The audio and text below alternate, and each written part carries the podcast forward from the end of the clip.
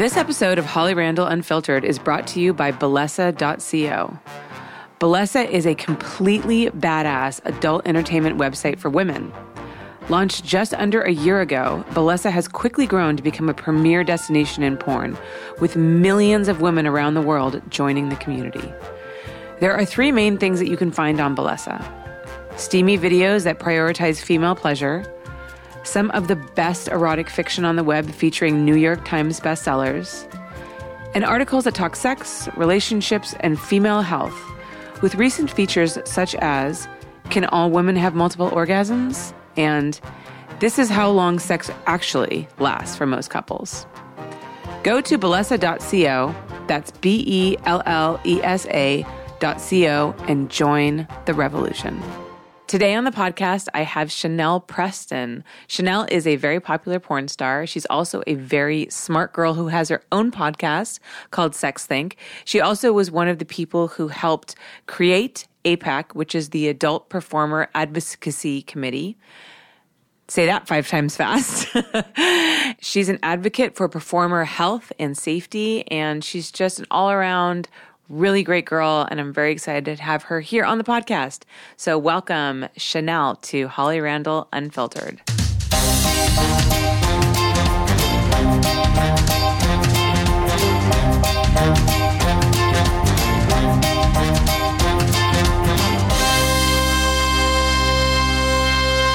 Welcome back to the show, everybody. Today in the studio, I have the lovely Chanel Preston. Hi, Chanel. Hi. How are you? I'm good. Thank you for having me. Are you kidding me? Thank you for coming. I'm always really impressed that people will actually like drive all the way to Koreatown to do this show. Yeah, you know, I've even had people offer, they're like, oh, I'll come on your podcast. And I'm like, really? You're like offering? I don't have to ask? Yeah, I get the same thing. I've had people like write me and request to come on, though I get some very strange. I had one guy who's like, I guess he talks to the dead. Okay. And he he's like a spiritual guy, and he wanted to come on my podcast, which I thought was why? Kind of, was I he like, I think I could really contribute to the conversation? Yeah, I don't know. I mean, maybe, I don't know. He was just, I think he was just looking for a platform. People love podcasts. They do. I love podcasts. I do too, actually. They're... They're so great because I don't really have time to sit down and watch T V. I'm always busy. I'm always doing stuff. I feel like when I have time off, I'm cleaning my house and doing right, laundry. Right. That's like all I do. And so listening to a podcast while I'm doing all of that is just like one of my favorite things to do. Yeah, I um, I listen to it when I do my makeup and when I prepare for anal. Those are like Wait my prime time okay. podcasting moments. Okay, okay. We're going to need to elaborate on this last one. Why? Okay, first of all, this is actually a great segue because this is something that a lot of people don't know about, that right. one has to prepare for anal. It's actually like you can't just like show up and like have butt sex. Yeah, it's, to, there's a lot of preparation involved. So tell us how you prepare for anal and like – how does a podcast play into that?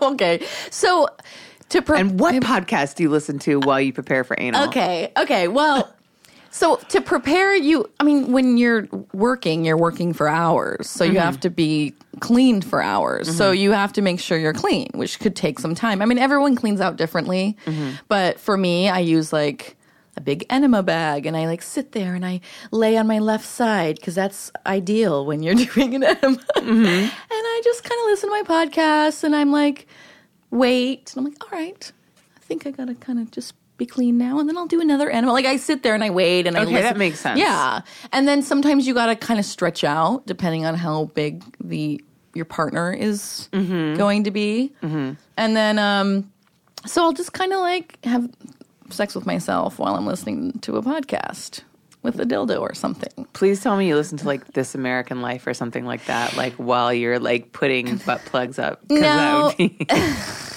Wait, I have to. That's I actually have... like one of my favorite podcasts. I, I won't lie. You know, I Asa Kira told me about it, I think, and I was like, I'll try it, but isn't it stories about real? It's like non-fictional storytelling, or am um, I, This American Life? Yeah. Yes. Okay. So yes, they pick a theme every week, and then they tell different non-fiction stories based on that theme, and they can be very loosely tied together. But it's really good journalism. It's always very well done. So that's not my thing. So I, I tried listening to it. I didn't like it. So the ones I listened to are Stuff You Should Know, which is I a very popular one. Know. Oh, my God. I love that one. Another one is Intelligence Squared Debates. Okay. And they'll debate things like, you know, is Trump insane? Some of them are more funny. Some of them are more serious. But, mm-hmm. like, is Trump insane? And they'll actually have people debating. Mm-hmm. Um, I listened to uh, a science one by Michio Kaku. I just listened to, like, all different ones about random information. I love, yeah, that's also too what I love about podcasts is that you learn so much cool stuff. Yeah, you're like, what the heck? Like, and stuff that you would never, you know, purposely read up on. Like, so when I started listening to How Stuff Works, I, my f- two favorite podcasts, I think, to this day was the one on the history of vampires. Okay. And how, like, the whole myth around vampires came about and, and vampires in different cultures, because there's a undead, blood-sucking creature in pretty much every culture, like ancient culture. So, um, and then they had a really good one about Barbie, which I was surprised. I didn't think that would be interesting, but it was fascinating. There is a documentary on Netflix now, and one of it's like episodic. So there's like mm-hmm. six, and one of them is on history of Barbie. Yeah. And I thought the same thing. I'm like, whatever. And I was watching it. I was like, oh, my God, that's cutthroat. Barbie World is cutthroat. Well, they're also like, what's hilarious is Mattel was so out of touch with like modern times that right. they would release these Barbies that were so controversial. Like, remember the Oreo Barbie? No. Oh, they didn't talk about that? No. I was kind of like it working at the same time. Okay. So I was like in and out. So they released. so they did, yeah. So they did this partnership with Nabisco, right? Okay. So they would, it was really, which, which is a bizarre yeah. partnership. When, when was this? Oh, God. Like probably late eighties or something oh, like okay. that. Long time ago. Okay. Because I know it like went through some change in oh, leadership. Yeah. It's been through a lot. And the ones that were like old school were like, okay, the new people are crazy and bad at what they do. yeah. Yeah. I, I don't remember. I'd have to look it up. You can you can Google it and find these. But so they did like a partnership with Nabisco, right? And so they would have like a Barbie that would like be for some reason dressed up in like clothes that like had the Fritos logo on it, or you know, like a purse like with Fritos. Like it was very strange. Like this, like weird. The marriage of like like a sexy child's doll, which is essentially what Barbie is, with cookies. With cookies, it's just weird. So, anyways, they made an Oreo Barbie and they made the Barbie black. And so, having absolutely no idea what like the racial epithet meant, Oreo, and um, yeah, it came out and like everybody freaked out, and then they pulled it very quickly. Well, the weird one that I saw was the Barbie, and it was when I think a guy was in charge, mm-hmm. and his daughter was like going through puberty or something, and he they, he created a Barbie where the boobs grew. Like yes. you, you like flipped her arm, and her, she got little boobs. Yeah, there was also a pregnant Barbie, and you could take the baby out of the stomach, and then there's also been a Barbie. That's how that works. Yeah. And then there's also been a Barbie, a dog-walking Barbie that came with a pooper scooper and poop that could come out of the dog. You'd, like, move the dog's tail and, like, poop came out of the dog's poop. And then you could... I, I, they're getting a little too literal here. They're like, all right, the dog's going to poop everywhere, make a huge mess. It's, and the women are going to have to clean it up. I know, right? It was just... And then, so one of my favorite stories was about, um, like, the talking Barbie, right? And feminists kind of went crazy about this one because the things that she said was, let's have a pizza party. Let's go shopping. Math is yeah, hard. I was going to say that one. And that one everyone got really upset about, yeah. right? Right around the same time, G I. Joe came out with talking um, dolls, figurines, whatever right. you call them. And they would say something like, two arms, good job, men, or I don't know, manly shit, right. you know, about war. And there was like a group of activists that would break in. Or, no, this is what they would do. They would buy the dolls. They would switch out their chips. And then they would replace, they would return the dolls. So, like, girls would buy Barbies that, like, and they would press the play on Barbie, and it would say, like, to arms, men. Get in there, and, men. Like, get in there, men, and charge. And then they would get the G I. Joes, and the G I. Joes would go, math is hard. Let's have a pizza party. That was not in the documentary, but G I. Joe was another one of the episodes. But they didn't talk about that. That's funny. Oh, so good. It was, yeah, I was like crying. I mean, just all of the mismanagement that went on. And then, like, they tried to make like a, um, like a, updated Ken, like a cool Ken. And mm-hmm. they made like Raver Ken, and he just ended up looking super gay. He had like a short mesh shirt on and like an earring. Right. And so like the gay community went like kind of crazy about that. And it was just like. Well, then there was like the competition with the Bratz dolls, which yeah. they were talking about. Or like once the Bratz dolls came on, they took like forty percent of the market. It was insane. Yeah. And Barbie was like, no.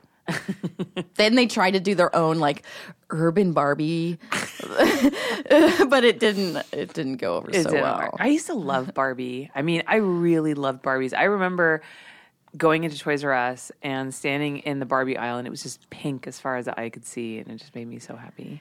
I got over my Barbies really young, and I remember when I did. Yeah, because my mom was like, we were having a garage sale, and I was, I was like, take these. It was like a box of my Barbies. She's like, are you sure? I was like, I'm done. And she just took them all, and I was done. And I never looked back. Like, I never regretted it.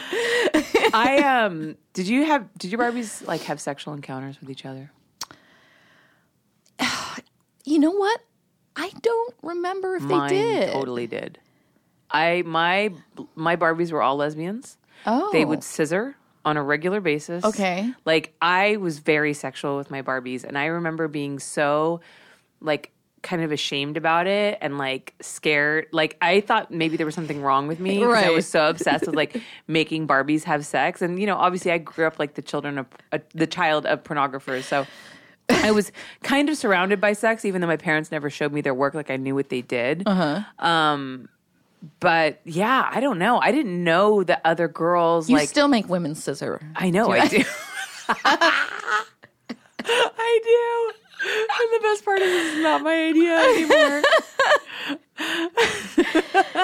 You're like, well, this isn't so fun in real life. Yeah, right? Yeah. So, um, I, uh, yeah, so I would, yeah, my Barbies, like, had sex all the time. And I was always, I don't know, I, was, I always thought I was really weird about that. And I remember when, when, when I finally admitted it to one of my girlfriends when I was young, and she, like, admitted that she did the same thing. And I was so relieved. God, like, I'm, I'm so not lame. the only one. I'm so lame because I bet a lot of girls did that. But yeah. I don't remember. I was really young when I gave them up, though. Okay. So maybe I didn't even have them by the time I got to that stage. Maybe you weren't at, yeah, like the Because I remember stage. going through a stage, like a weird sex thing stage, where yeah. I didn't know it was sexual, but it was like an exploration, like with my friend. Okay. We would play house, uh-huh. and she'd like be the doctor. It was it's so typical, like it's, like like oh, I'm I'm gonna check out your genitals, and I'm gonna do this. And I remember one time, I she was like, okay, you have to close your eyes. So I did, and she was like doing things to my body, and I remember she like put something on my vagina, and it was my toothbrush, and I got so mad. I was like, oh my god, why did you do that? And then another time, I I. I put her Which in. Which end of the toothbrush did she put in, by the, the way? The teeth part. What? It wasn't like in, but she was like scrubbing my pussy with it. Oh, because she was like trying to clean you? Yeah, I don't know. Yeah. I was like, really? My toothbrush? So I hid her in a trunk one time naked. Like I tied her up and I put her in a trunk and she was like, help me, help. Like we were playing. Yeah. You know, and mind you, this was a very Christian family, like mm-hmm. hardcore. To this day, they're just like hardcore Christians. Your family? No. Her this, family? Yeah. Okay. And I, I put her in a trunk, naked, tied her up, and, and she was like, help me, help me. Um, and her mom walked in right then, and she couldn't hear her mom walk in, so she continued to like bang on the trunk and say, help me, help oh, me. Oh, no. And I remember when her mom opened it, I was mortified. I was like, oh, my God. Did her mom just completely freak out? You know, I don't remember what happened. It's possible she just, like, called my mom and it was, like, we had maybe a talking to. But I don't remember what happened after that, really. Wow. I just remember being so embarrassed. Yeah. Yeah. Do you – you don't talk to that girl anymore, do you? No. Like, I, I don't see her anymore. I mean, like, we – our families were friends with – my whole family was friends with them. So right. once in a while, like, my mom will talk about them and see the mom. But I don't really see her anymore. I just wonder what happened to her. Like, if she became like, well, I know dope. what happened to her. She's she's actually living in Santa Clarita now. Oh, okay. And she is married to, like, a stunt double. Oh, okay. And she has a bunch of kids. Okay. So she's not, like, a dominatrix. No, really she's still, like, yeah. exactly how I thought she'd end up. Yeah. Yeah. Normal, quote unquote. Yeah, I know. And, like, my family just ended up not normal. So I was always like, ugh, they're so perfect. what happened to us. Yeah, well, you never know what happens behind closed doors. That's true. They may not be so perfect. Oh, I don't know. It seems that way. I feel like they are, though. Yeah. Yeah. I will. um, so you have a podcast. I do. So tell me about your podcast. So it's been in the works for a while. Um, I have a close friend. He was a political activist in the nineties. Mm-hmm. Um, and he's and he was a he had like a show on Fox News, and he's kind of been out of it for a long time now. But um, did you just we, give up? No, I think he had some personal stuff going on, and so he just sort of like fell out of it. Yeah, and um, he still does stuff here and there now, but we've been wanting to do a podcast together, and it's I, I'm really bad at making it sound exciting, but it's really good. We've only done a few episodes so far, but it's called Sex Think. Okay, it's all one word, and it's about it's it's a sex podcast, but it's more about like politics, social issues, current events through the lens of sexuality, mm-hmm. because there's so much sex tied into what's happening today. Right. Even though you don't really think so. Like when you talk, when you're like reading the news, like the political st- uh, scandals and Trump being a misogynist, like it's always so much of it is tied into sex. Mm-hmm. So we really wanted to take that angle because a lot of people haven't. Right. And I mean, most podcasts that are sex podcasts, I feel like are very. This is how you do it. Like, give a good blowjob or, yeah. you know, and I was like, ah, that's been done. So yeah. um, we just started it. We kind of just want to, like, challenge conventional thinking around sex and other like topics. And that's kind of gotten us in trouble a few times, but that's okay. Tell me about what's gotten you in trouble. Well, I mean, we just like to explore different angles and perspectives. Okay. And people don't like that. Hmm. Because if you mention... I mean, like with the all all the sexual harassment things, if you don't follow like the strongest narrative, people get really angry at you. Yeah. They get angry if you even consider like, well, maybe it's the woman's fault or maybe this, you know, that's I'm simplifying it. But, yeah. you know, if you it's not always just there's two sides to every story. Right, and if you even explore the gray area, right. it makes you like it means you're like like I told you earlier some girl yeah. accused me of perpetuating assault against women because I didn't go along with like the mo- the, the strongest narrative I think right so yeah it's it's it's an awkward topic because everybody speaks from their own experience yeah. and not everybody's had the same experience right and I said that in one of my um, Instagram posts and that one in particular she brought up to me mm-hmm.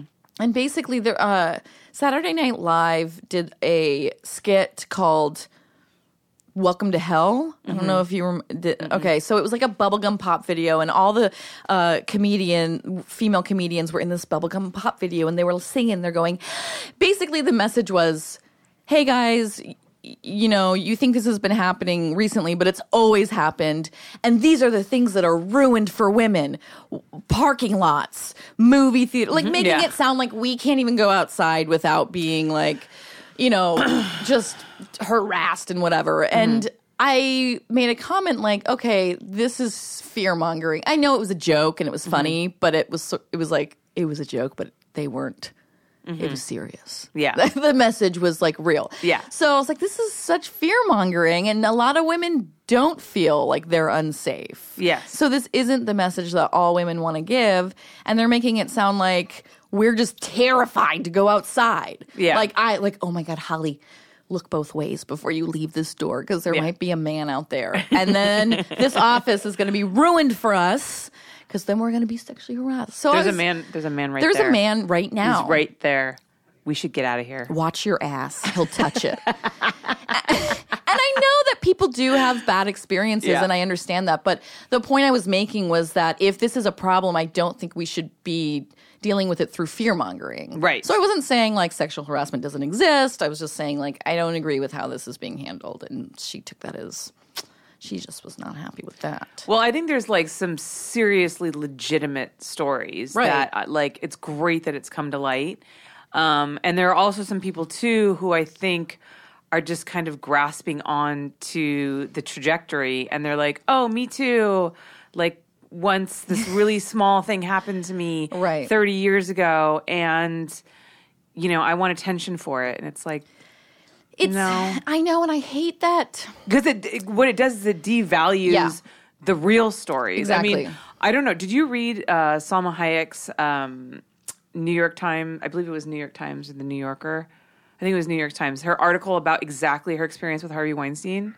I don't think I did. So that was like, it was a really powerful story. And that was a great example of exactly what this movement is about and mm-hmm. about like a real serious situation. So basically she turned him down for sex and he made her life hell right. for years, like with her movie Frida and like pulling funding and then trying to like take her story and cast another actress in her story. This is something she'd been working on for ten years and then like not paying. Like it's very deliberate and very specific right. and it's this – and as a producer, I could see like all these steps and all this agony and all these things that he did to her. Like I could see how that would play out and um, that was – That was a great example of exactly what this movement should be about. Men who are using power right. um, and, you know, to advance their own sexual agenda and then punishing you when you don't fall through with it. Well, also, and I tell people this, that I do believe it's a huge problem in the entertainment industry, yes. like big time.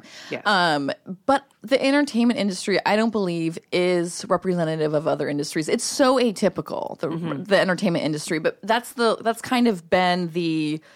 the jumping off point for this Me Too thing. And I want people to know that like the entertainment industry is very is atypical. So what's happening in the entertainment industry isn't necessarily exactly what's happening in all industries. Mm-hmm. I mean, maybe it is. I guess I don't know. But the entertainment industry has for a long time worked that way. Mm-hmm. And I'm happy to see that it's possibly changing, but it just because it's happening in the entertainment industry this much doesn't mean that every other industry kind of breeds that sort of culture.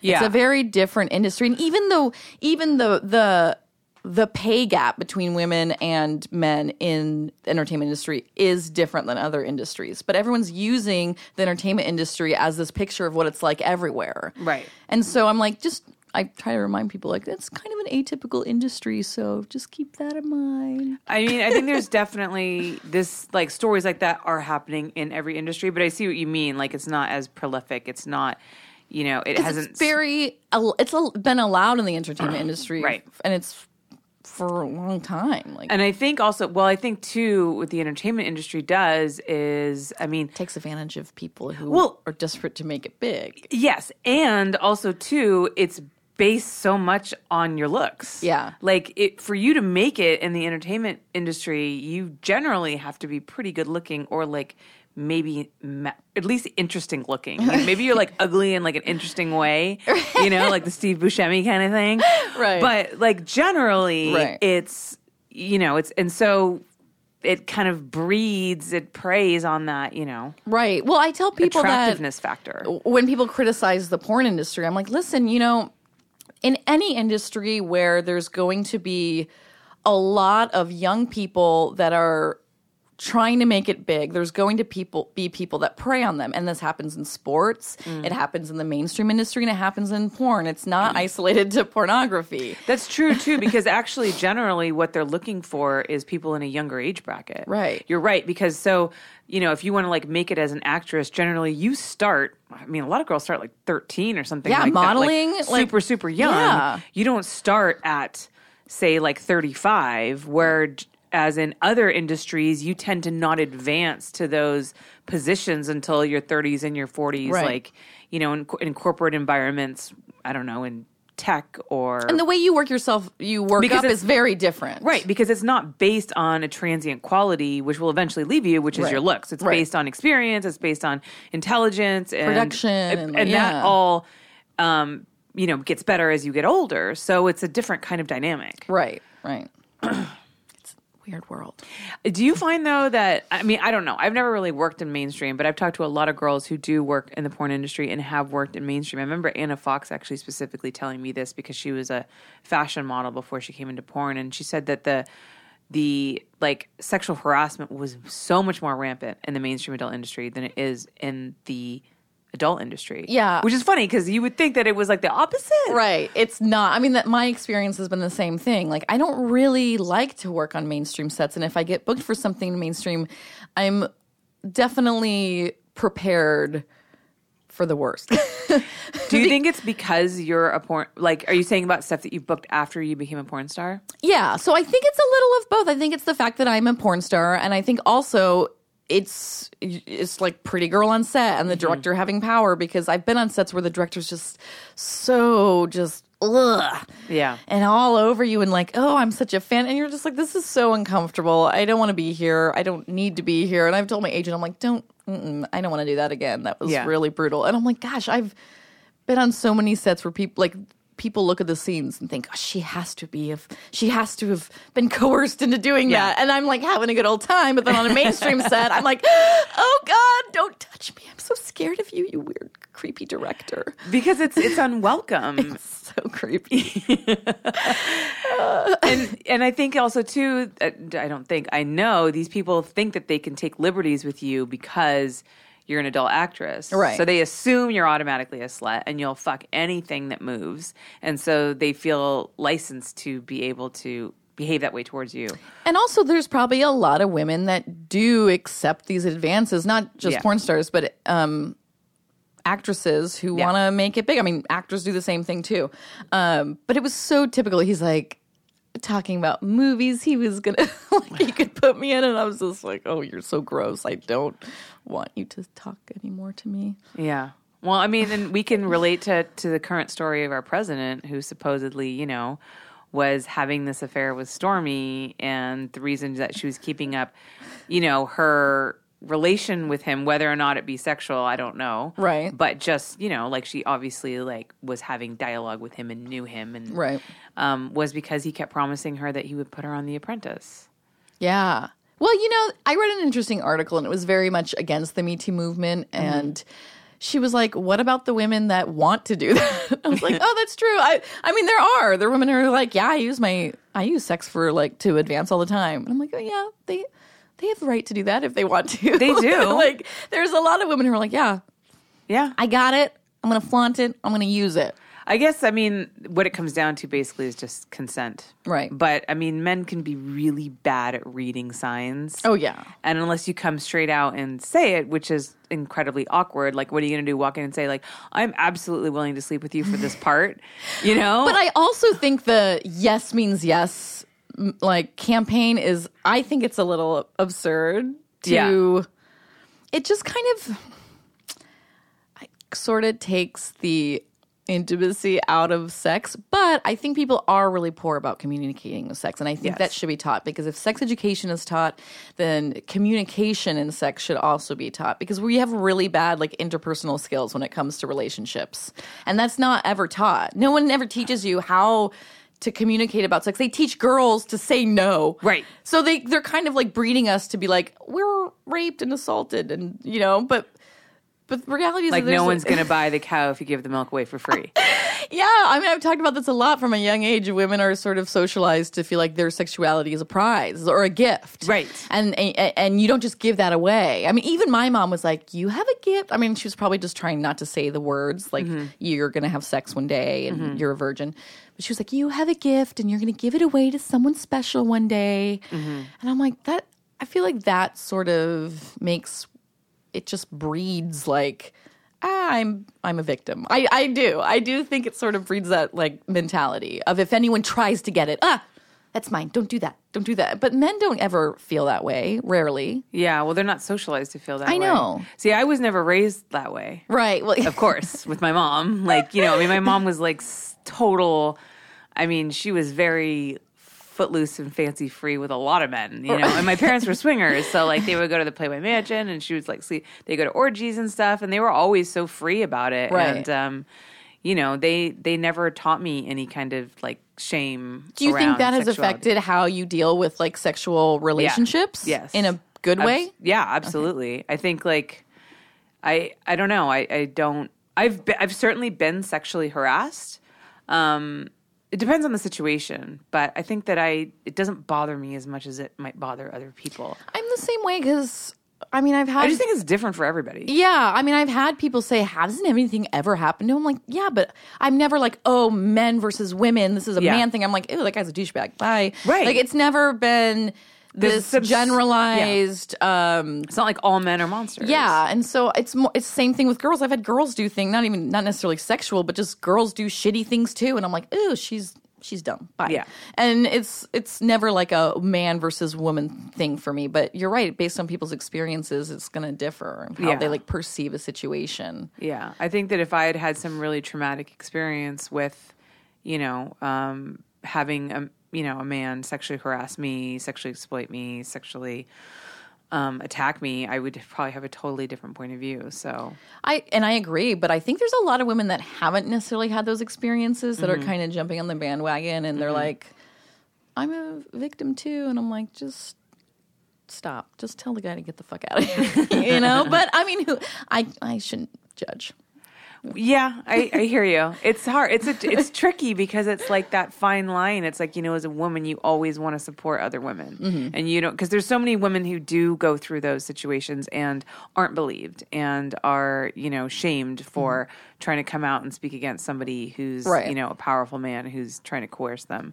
So it's like you don't want to, but then also too, there's, I think there's people who are just taking advantage of, or maybe just who don't understand what the movement really is about.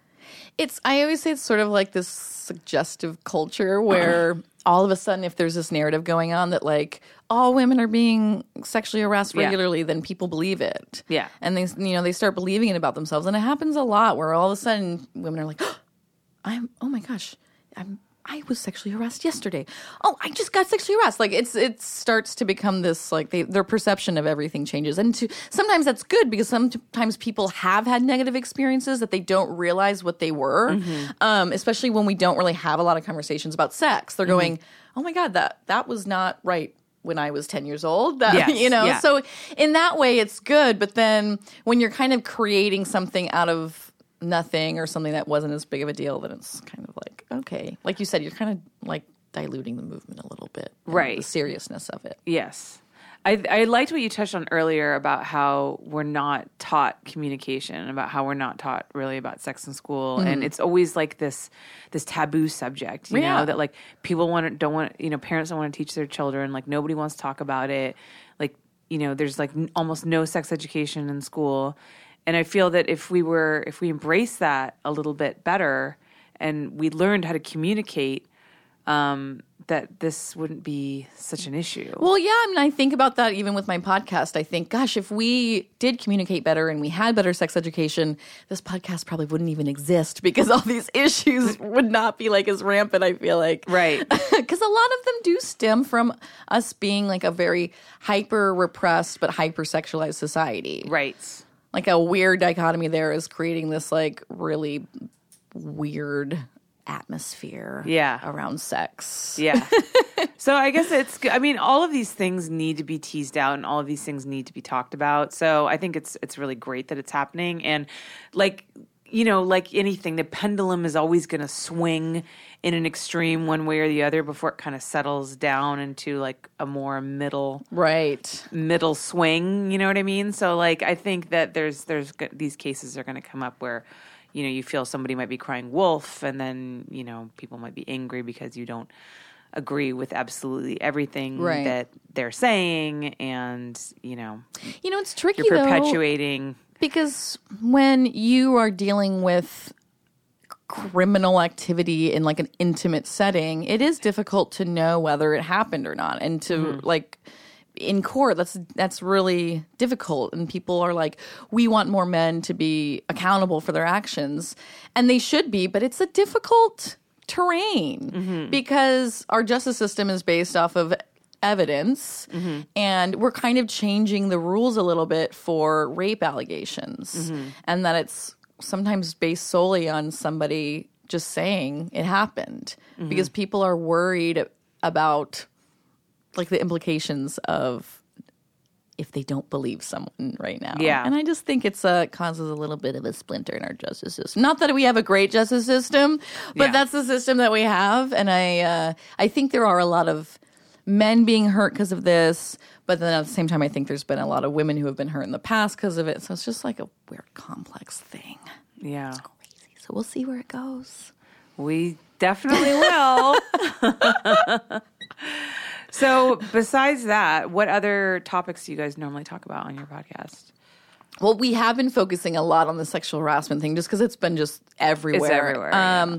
But we talked about double standards between men and women. Um, we talked about sexual fantasies, like what they are, why we have them, um, why people are afraid of them. We had a uh, sex therapist on that described like what they were and why we have them, because I've always I've always said that sexual fantasies are like a – not sexual fantasies, but like pornography is a visual repre- representation of what's in our mind. Mm-hmm. And so basically porn is like what we're kind of already already thinking. Mm-hmm. And then it's very natural to have sexual fantasies, but that people are really afraid of them. And it kind of ties in with not being able to communicate. Right. And when people have certain fantasies, they're like, what does this mean? Am I a bad person? Yeah. Do I really want to do this in real life? Yeah. And I kind of equate it to um, understanding the difference between – fantasy and reality in non-sex-based stuff, such as entertainment, like mm-hmm. uh, violent movies and things like that. Most people can – they can say, okay, this is a fantasy. Mm-hmm. I like to watch these violent, crazy movies, but it doesn't mean I want to do that in real life. And when they're done with the movie, they go on and they can act like regular good citizens. Mm-hmm. But for some reason, when it comes to sex – they don't apply the same rules. Yeah. They're like, what does this mean? Oh, my God, am I a horrible person? It's just like – it's just totally different. So we talked a lot about that on our, um, on our like, third episode, I think. It's interesting how especially American society really embraces violence mm-hmm. but really pushes away sex, because even um, – I remember – so my, my ex-husband was English. And when he moved over here, he couldn't believe, like, the violence on television at, like, three o'clock in the afternoon that, like, any kid right. could see. You know, like, I think Halloween was on or something like that. But then, you know, they'll censor, like, your boobs, your boobs. And, like, whereas, like, in British Vogue and, like, French Vogue, they have, like, topless, like, you know, and, like, these right. fashion spreads. Sometimes the girls are topless or you can see their nipples, and it's, like, not a fucking big deal. I mean, I remember so going to backwards. France and going to... Um, almost every beach there is topless yeah. and being like, oh my God. And I mean, I work in the porn industry and I'm like, oh my God, I can't show my boobs. And I like took my top off and I was like, everyone's looking. Nobody, Nobody was, was looking. looking. No one gave a shit. No one cared. And then like literally twenty minutes later, I was like, oh, this is totally, this is totally normal. Yeah. I was on a beach in France and I remember doing the same thing. I was young. I was like eighteen. And I remember, same as you, being like, nobody even cares. But then there were these two guys they were actually that th- were like, being really weird, and they were American, of yeah. course. They're like having a good old time on the beach, but they're so clearly having too good of a time. Like they're really yeah. liking all these boobies everywhere. Yeah. They're like, well, and, a... and it's funny because those guys came from a culture that doesn't allow you to do that. So to them, it was really exciting, whereas all the French guys like just don't care. Right. So it's like when you make something taboo, then, you know, that's when you create that kind of environment or that kind of right. You know, where guys are like, oh, my oh God. Oh, my God. My God. There was this one guy that I remember was, like, walking back and forth on the beach a lot. Like, and I'm pretty sure he was American. Right. And his family was, like, over there. And he just kept, like, he was, like, going for a walk. And I was like, oh, my God. I'm going to go for a walk, honey. I'll be you back in an Guys hour. Think they're so slick, and they're just not. It's yeah. just, like, we just, we see you. We know. We know. We know what's going on. So you are also chairperson of yes. A PAC, Adult Protection Advocacy, Advocacy Committee. Adult Performer Advocacy Damn it. Committee. It's okay. I was close. I'm like, it's a lot of big words in there. I'm gonna... I know. It is pretty wordy. I didn't I didn't decide on the name. You didn't? You I didn't. was there. Were you there when you when they formed? Yeah. Okay. So there was like six of us that, that started. Um, so I was there from the beginning, and I this year I stepped down. Mm-hmm. So it's, it was I was there for like four years. Wow, yeah. And tell me how tell me about the organization, why it came about, what's it about, what you guys do. So at that time, there were a lot of industry shutdowns. Um, there was like the syphilis scare, and there right. was multiple like H I V scares, and um, you know, as you know, a lot of people speak on behalf of performers who aren't even in the industry, for one. And then, you know, people who aren't performers in the industry also try to speak for performers. So a group of us got together and we're like, this can't happen. Like, this is our, this is our, we're risking our health. We need to be the ones speaking up. So we created, we didn't want it to be a union. We wanted it to be a nonprofit. Mm-hmm. Um, and we from the beginning, we kind of decided, like, what is the biggest issue in the industry? And we decided it was really that performers are getting in and they're not educated about sexual health and they're not educated about the industry. Mm-hmm. So then they make really poor decisions that cause them to have negative experiences. And so our whole thing was really just trying to give performers the tools to have more positive experiences in the mm-hmm. industry. Um, and I mean, I, I like to th- think that we did that a little bit. It was hard because it's all volunteer work. Mm-hmm. Everyone works full-time. Um, it's not our full-time job, and it was just hard to get things done. But mm-hmm. this is a challenging industry to do advocacy work in because it's sort of it, – it attracts people that are like – anti-establishment kind yeah. of. Yeah, that's and, true. Uh, that's a great way to put it. And a lot of um, much younger people.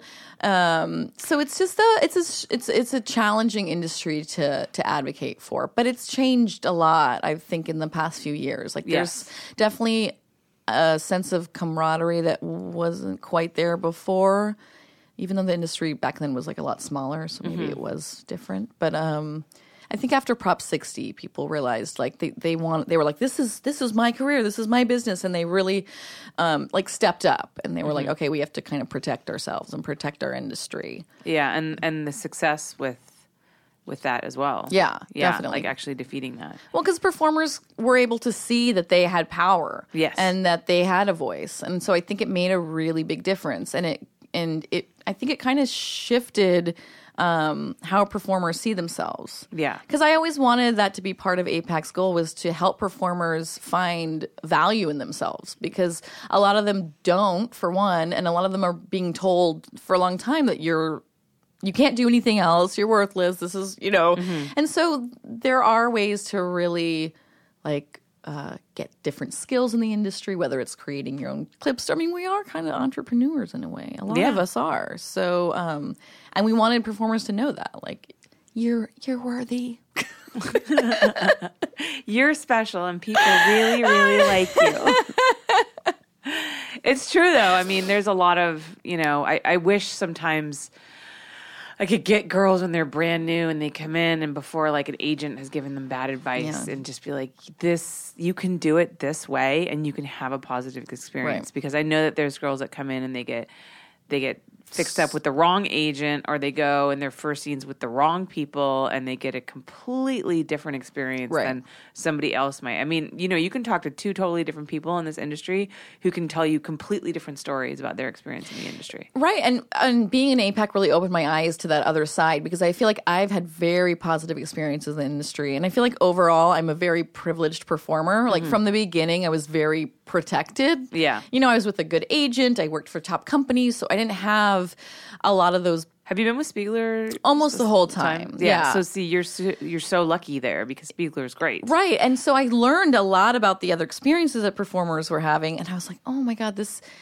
this is really horrible. And what sucks is a lot of performers don't even have the freedom to talk about their bad experiences because sometimes people don't want to make the industry look bad. Yes, um, and it doesn't. People will focus on that. Like if I did an interview and I was like, oh yeah, some girls do get taken advantage of on set. Depends on the the person, you know, the director. So I don't know if I just said something. That's what they would focus on. Yeah, they would, especially if you were talking to most mainstream right. outlets, and they would focus on that. And there's a Chanel Preston says all women have bad experiences yeah. in the porn industry. And you'd be t- like, that's not what I said. I tell people all the time, I'm like, performers don't have the freedom to have a bad day or complain about having a bad day. Yeah, because that's what's focused on. And and we do have bad days sometimes, but then it's always looked at as like this coercive, exploitive thing. And we're like, no, I just had a shitty day. But there are really horrible things that can happen in the industry, but people forget that there's, I mean, anyone can pick up a camera and say they're in porn. Yeah. So it's not like we're working for these big companies and there's all these horrible things happening on set. I mean, anybody can say they're in porn and yes. they can say they're a director. And these are kind of the places where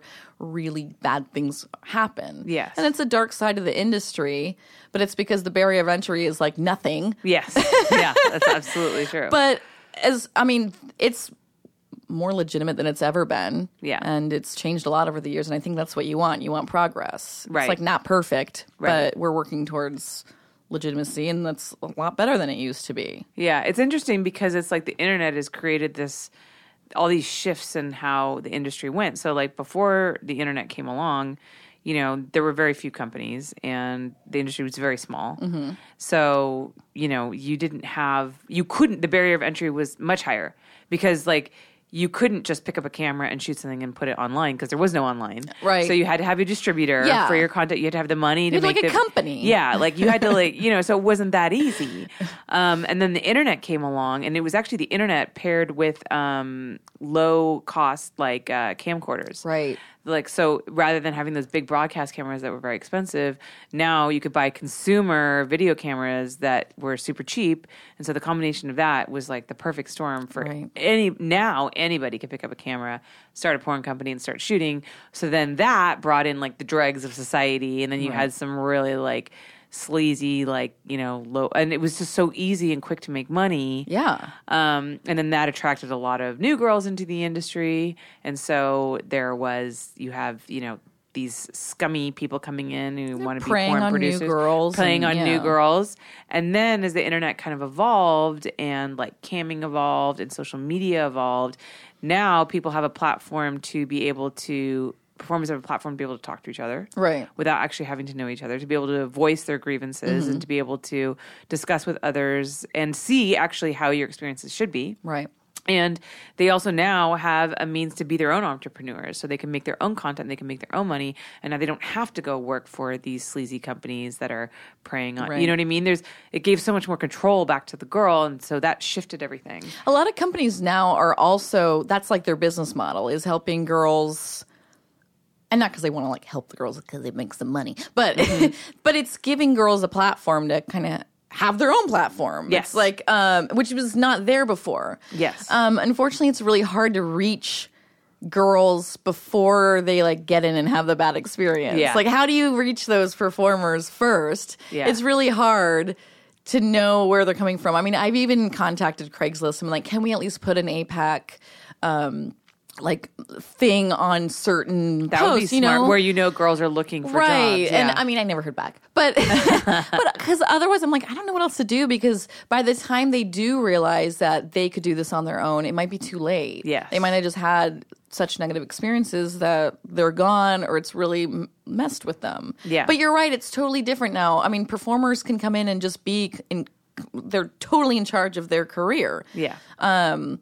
And we've tried to we tried to push that at APAC because we were kind of hoping it would push performers away from agents and help them take control of their career so they weren't like waiting around for that phone call mm-hmm. and pushing them into like desperate situations because mm-hmm. uh, while we supported girls who escorted, some girls don't want to escort, but they felt pressure to escort or they felt like they had to because they weren't getting the calls. And so we were trying to create a place like you can take control and you don't have to necessarily be like waiting for that phone call or be you don't have to do something you don't want to do. Yeah. I mean, I've heard about agencies that purposely like don't book you work because they also run an escorting yeah. thing on the side. And um, so they won't like book you actual work, even though people will be requesting you. They'll say she's not available. And then they get forced yeah. into – not forced, but like felt like they have to do escorting. Well, it is like a coercion, because, I yeah, feel coercion, like. Because because then the, they can't yeah. pay their bills and they're not getting yeah. booked. And um, that to me is like – that's just appalling. Yeah, and you know – a lot of people are surprised to hear that a girl's willing to perform on camera but not escort, but it does feel very differently because there are a lot of performers who you know and and they you know they respect you and they're like your family and it's easy to work with them. But when you're escorting, sometimes you don't know how people are going to treat you, and sometimes people don't treat you very well. And, and so also you have too, like, it's not always a safe environment. No, when you're in a porn set, generally it's safe. If yeah. there's several people around, right. like you're not like not everyone's going to jump on you and gang rape you. Right, and when you're eighteen and escorting, like, how do you navigate that? Yeah. I mean, all these, like, older men or yeah. – I don't know. It's just – I can't imagine doing that when I was eighteen. I don't even know what would have happened. Yeah. I mean, I probably would have been fine, but yeah. a lot of people aren't. Right. Yeah, exactly. No, I agree with you. I, I also believe – I'm not against escorting. I think that it should be legalized mm-hmm.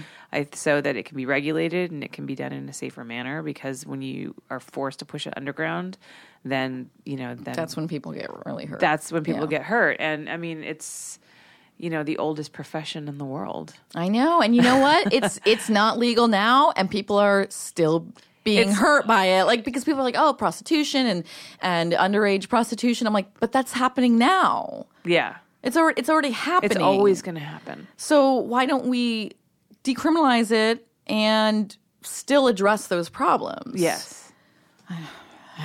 Yeah. You need to run for president. Oh, God. I feel like I can now after Trump. Uh, be an dude, upgrade. Anyone.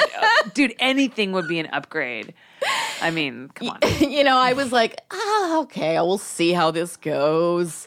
I think I just wanted to be a little more positive, and then I was like, oh, God.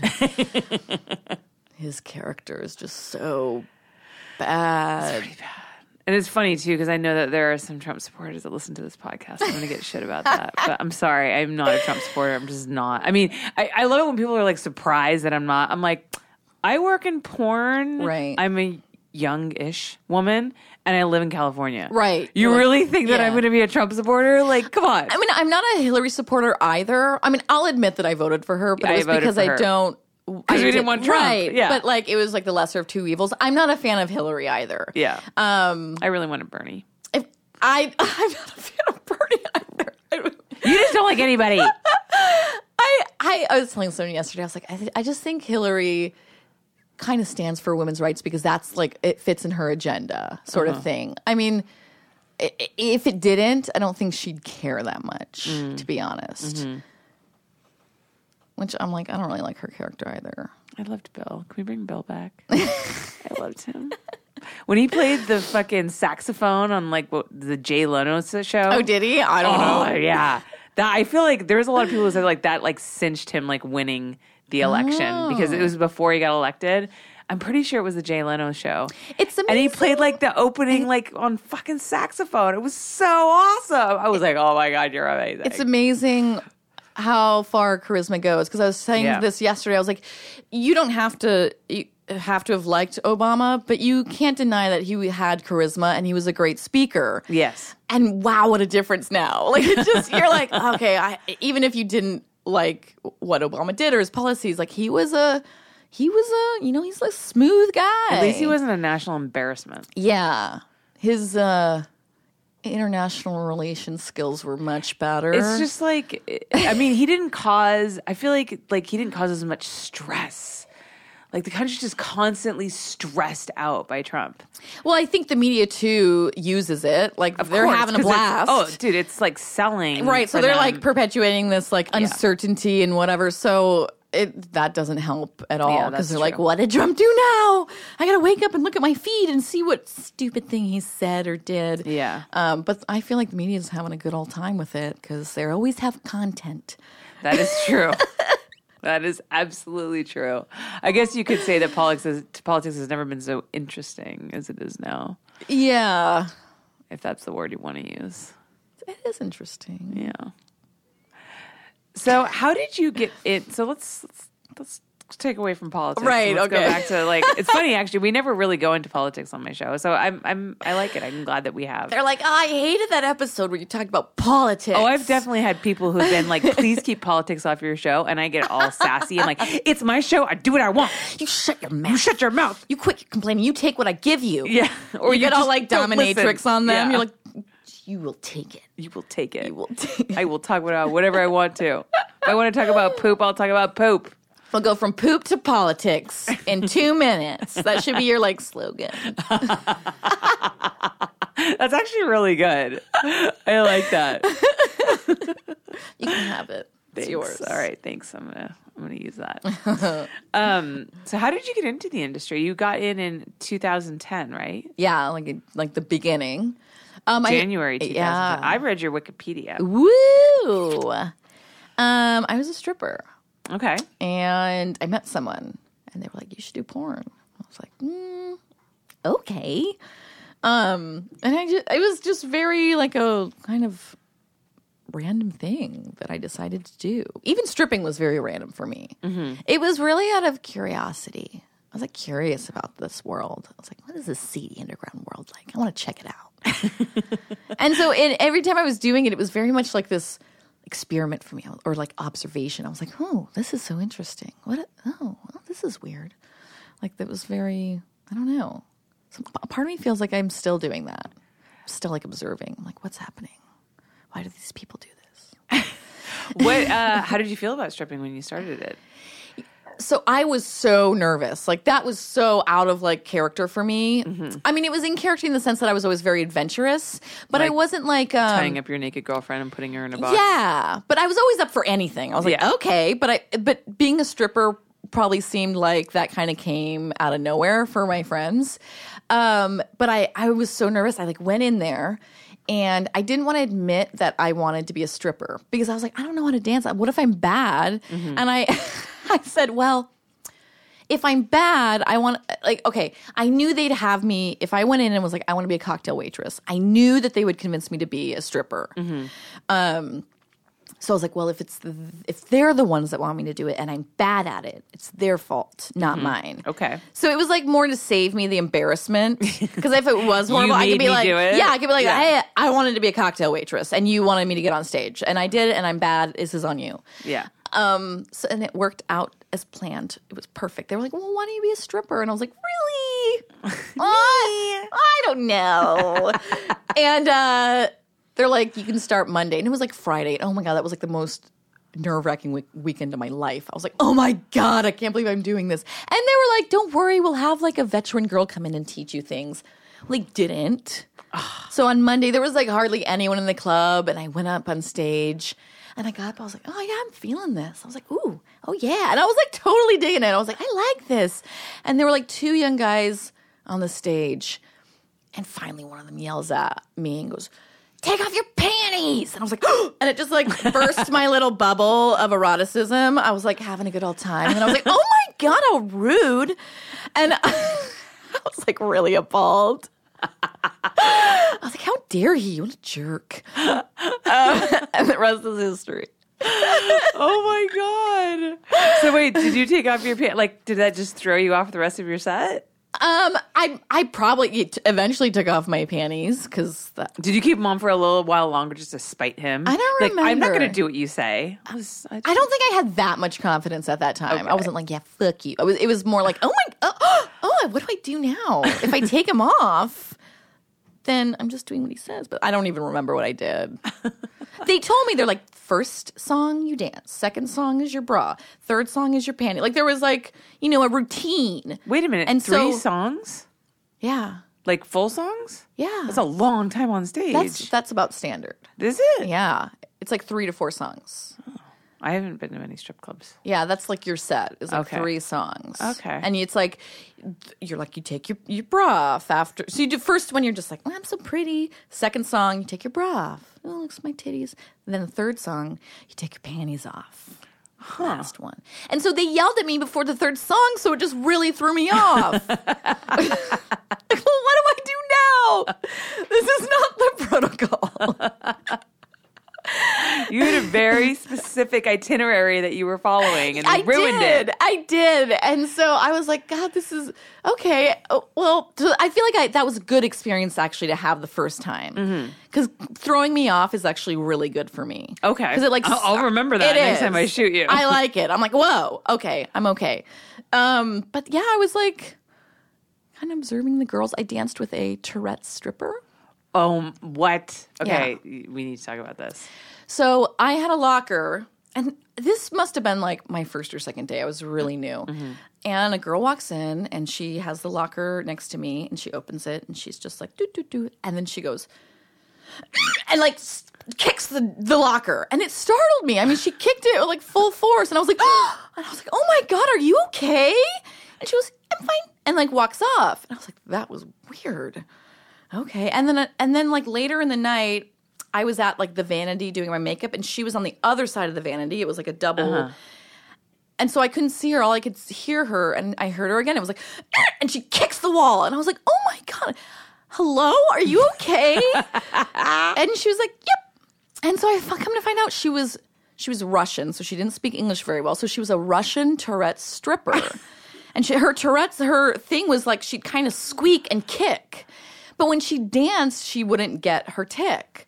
So she danced like she was a great dancer. Like she was like great pole dancer. And people would come in and be like, "Is there a Tourette stripper here?" I was like, "Yeah, but she doesn't do it when she's dancing." Oh, man, she well, should incorporate that into her set. She'd well, be a star. I guess it's common for people with Tourette's to there if they like follow certain like like dancing or sing or something, then yeah. they their tick doesn't happen. But once they stop, it like happens. So that was her thing. Huh.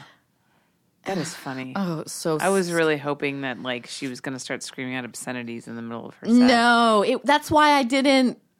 It probably would have been more normal if she just screamed obscenities, like "mother, that, God damn it!" I would be like, "Oh, that's she. She didn't get a tip." I would have just thought like, "Oh, well, she's having a bad night." But like squeaking and kicking was not like on my radar for um, Tourette's. Yeah, I guess it's all. I actually have shot a model with Tourette's, but hers was like just like a little like head shake and like a little like, like a tick, eye, like yeah, a little tick. You couldn't. It wasn't. It wasn't that obvious, right? Like you kind of had to really be paying attention, and, right? And uh, I, I think you're right. She wouldn't get it when she was doing like a striptease or like a masturbation. I think. Yeah. Yeah. So it must have something to do with like parts of your con- brain that you're using. Yeah, if you're concentrating the, yeah, on yeah. something that has specific steps or whatever. I don't know. Bizarre. It is crazy. Well, thank you, Chanel, so much for coming on. Thank you for having me. I think that's a good place to end the podcast with the Russian tr- stripper with Tourette's. I think so, yeah. Um, can you tell everyone where they can find you on social media and uh, where they can find your podcast? Uh, my podcast is on iTunes, uh, Google Play, Stitcher. It's also on YouTube, um, Sex Think, all one word. Um, you can find me on Twitter. At Chanel Preston. I don't have an Instagram for Chanel Preston, so don't think I'm on there. I'm my show is, which is at Sex Think Show. Okay. But at I, Sex Think Show, all one word, yeah, on Instagram. But I don't have a Chanel Preston Instagram. Okay.